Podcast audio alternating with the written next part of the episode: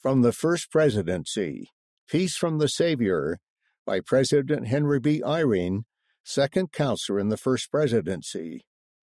The Savior said, In the world ye shall have tribulation. John chapter 16, verse 33. That means that on earth we will all have some hard times.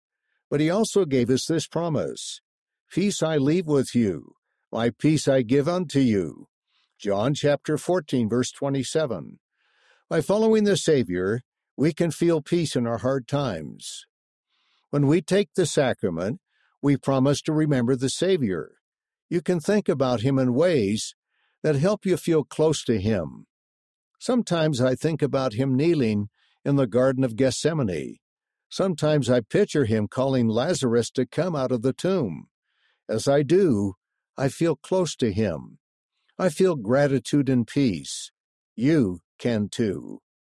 Jesus promised that when we keep his commandments and follow him, the Holy Ghost will be with us.